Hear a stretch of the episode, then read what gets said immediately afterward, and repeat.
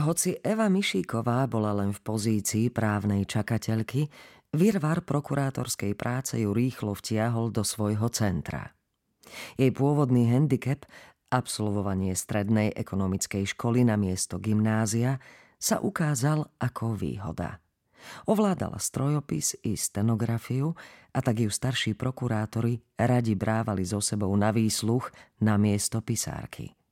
Celý predbežného zadržania vtedy ešte neexistovali. Výsluchy sa konali vo väznici. Obvineného človeka hneď strčili za mreže, bez okolkov ho ostrihali, prezliekli do hnedých teplákov a švédskej košele. Až keď okúsil tiesnivé prostredie väzníc, prišiel prokurátor, vypočul ho a on, nie sudca ako dnes, rozhodol, či bude stíhaný na slobode a ešte v ten deň ho pustia domov, alebo ostane vo väzbe. Aj mne chvíľu trvalo, kým ma väzenská atmosféra prestala vyrušovať. Pri prvom kontakte so skutočným obvineným, človekom z mesa a kostí, som sa sústredila len na presné zachytenie otázok a odpovedí. Neskôr som už po pribúšení do písacieho stroja vnímala oveľa viac. Taktiku jednej i druhej strany, reč tela, gestá, nahrabenie pliec, vystrčenie brady neraz posunuli výsluch efektívnejšie než slová. Aj tieto dostávali iný význam.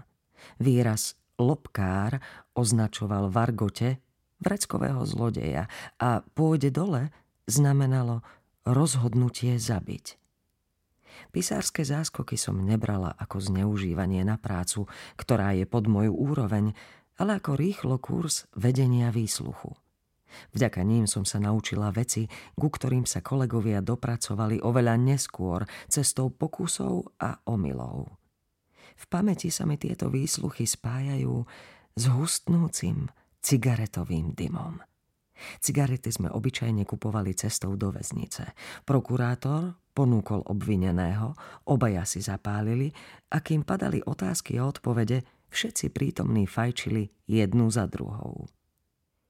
Skutočne vypočúvať obvinených začala Eva Mišíková v krátkom medziobdobí v polovici 70. rokov, keď výsluchy vo väzniciach oficiálne zakázali a špeciálne priestory na tento účel ešte nestihli vytvoriť. V dočasnom núdzovom režime predvádzali obvinených do kancelárií prokurátorov, kde nebolo celkom doriešené zabezpečenie ochrany. Mišíková sa rozhodla, že nebude viesť výsluh za prítomnosti policajtov, aby sa obvinení neskôr nemohli vyhovárať, že ich výpoveď ovplyvnil strach. Mužov zákona poslala na chodbu aj vtedy, keď jej priviedli známe číslo bratislavskej galérky chlapíka s prezývkou Číňan. Želieska na rukách mu však radšej nechala – ste dôvodne podozriví z násilnej trestnej činnosti a navyše viackrát trestaný. Putá vám zložíme, až keď budete podpisovať zápisnicu. E, teda, ak nemáte nič proti, to je v poriadku, súhlasil Číňan ochotne a Mišiková zvedavo prebehla pohľadom po vytetovaných predlžených očných linkách, ktoré robili jeho tvár exotickou i strašidelnou zároveň nad Číňanovou krčnou jamkou zaregistrovala kresbu motýľa, inšpirovanú vtedy populárnym románom Motýľ o trestancovi, ktorému sa podarilo újsť z každého väzenia. Keď Číňan poutočil hlavou, odkrylo sa aj tetovanie lemujúce bočnú líniu jeho krku, doposiaľ zakryté golierom. Tu podrezať čítala cynický nápis a potom zrakom sklzla na Číňanovo semišové sako. Na miestach gombíkov vyseli roztrhnuté hrubé nite. Gombíky som zjedol, vysvetľoval Číňan. Zjedol? Čo vám nedali normálne najesť? Žartovala Mišiková, lebo predpokladala, že aj Číňan iba žartuje. Chcel som sa dostať do nemocnice, ja som na nervy. Uviedol ju ostrieľaný kriminálnik do reality. Po ukončení výsluchu chcela Mišíková zavolať policajtov, aby odomkli Číňanovi putá. On ju však zastavil a ukázal na veľkú škatuľku zápaliek, položenú vedľa kalendára. Tie budú stačiť. Kým si Mišíková stihla uvedomiť, čo sa deje, Číňan vybral zápalku. V okamihu si putá odopol a zhodil z rúk. Ja by som vám neublížil. Reagoval na prekvapenie v tvári mladej prokurátorky, kým podpisoval zápisnicu. Na čo by to bolo dobré? Však by mi to len príťažilo. Mohol som...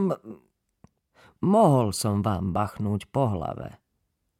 To sa už Mišiková spametala a s úsmevom hrala Číňanovú hru. tak ďakujem, že ste to neurobili. Zažila aj situáciu, keď policajtov omrzelo čakať na chodbe. Po skončení pracovného času sa pobrali preč a ju nechali samu s obvineným, ktorého bolo treba eskortovať do väzby. Výsluch spaľovača mŕtvol v krematóriu sa nečakane pretiahol do neskorých večerných hodín. V justičnom paláci už nebolo ani nohy. Mišíková chvíľu neveriacky pozerala do tmy na chodbe pred svojou kanceláriou, potom pekelníkovi, ako sa spaľovačovi ľudovo hovorilo, rázne zavelila.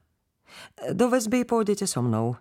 Nie, že budete mať zajačie úmysly, mne neujdete, som športovkyňa, behám veľmi rýchlo. Vyhrážala sa mu. Prosím vás, kam by som utekal? Čudoval sa. Nemám ani korunu. V krematóriu neplatia zle, to je pravda, ale dávno som všetko prepil. V mi bude dobre. Možno stihnem aj dnešnú večeru. Len keby sa ešte cigaretka našla.